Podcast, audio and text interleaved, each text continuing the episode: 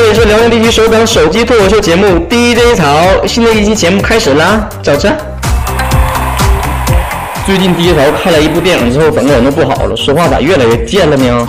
这不就是喜欢一个偶像开始就会越来越像他吗？越来越像他，这就是偶像的力量。DJ 潮一般喜欢的不是清纯小美女，就是性感大辣妹，很少喜欢男明星。不过对邓超呢，感觉看着比较顺眼。嗯，这个介于邓超并没有给广告费，就不说是哪部电影了。不过像低潮这么的很理智的喜欢一个明星，真是非常少见呐。这理智到什么程度呢低潮从来没有看过他任何一部影视作品。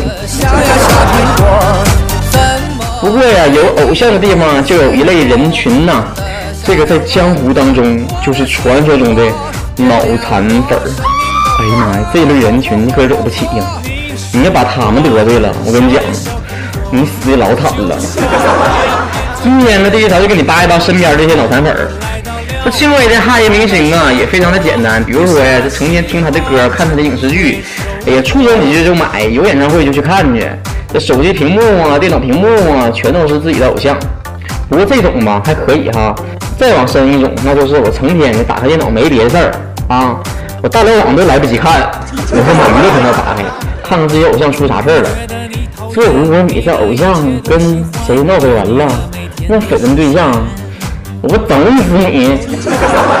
他那个日韩群体的这一些粉丝们，还有一个比较另类的特点，那就是我家欧巴不能跟女人处对象，帅哥只能跟帅哥在一起。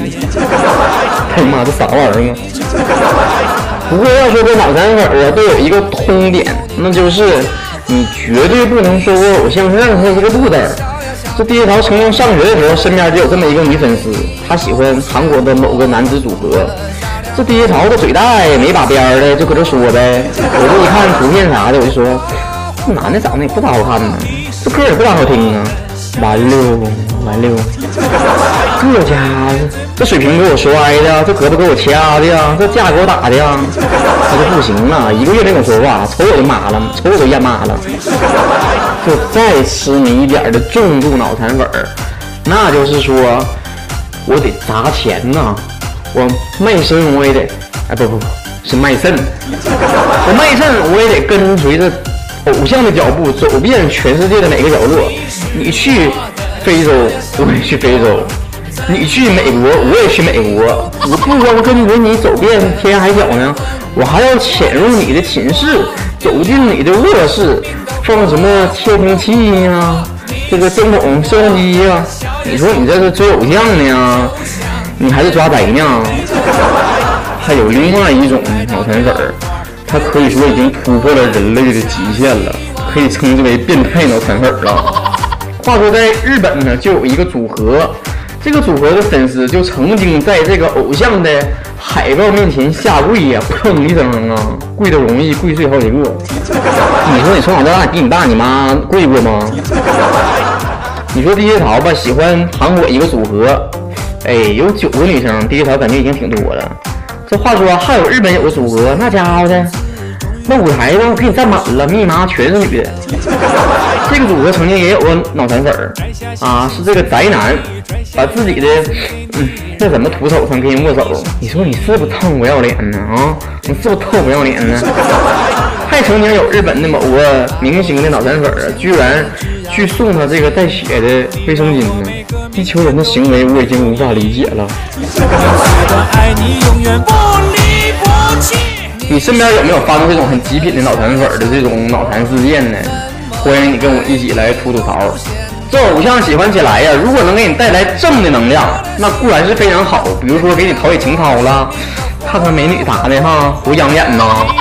这可以听听音乐呀，看看他的影视作品呐，从中学到一些正能量。啊，学到偶像身上的一些努力、勤奋以及优良的这些品质，这是你哈一个偶像比较正确的方式。如果你哈偶像已经哈到这个对自己生活已经产生了一定影响，甚至你身边的人也遭殃了，那你是不是应该好好检讨一下自己呢？好了，这一期节目就到这结束了。第一条提醒大家，从这一期开始，第一条在。腾讯手机的客户端的辽宁夜卡上同时同步的更新 DJ 潮的节目，将会有更多的听众加入到我们的队伍当中。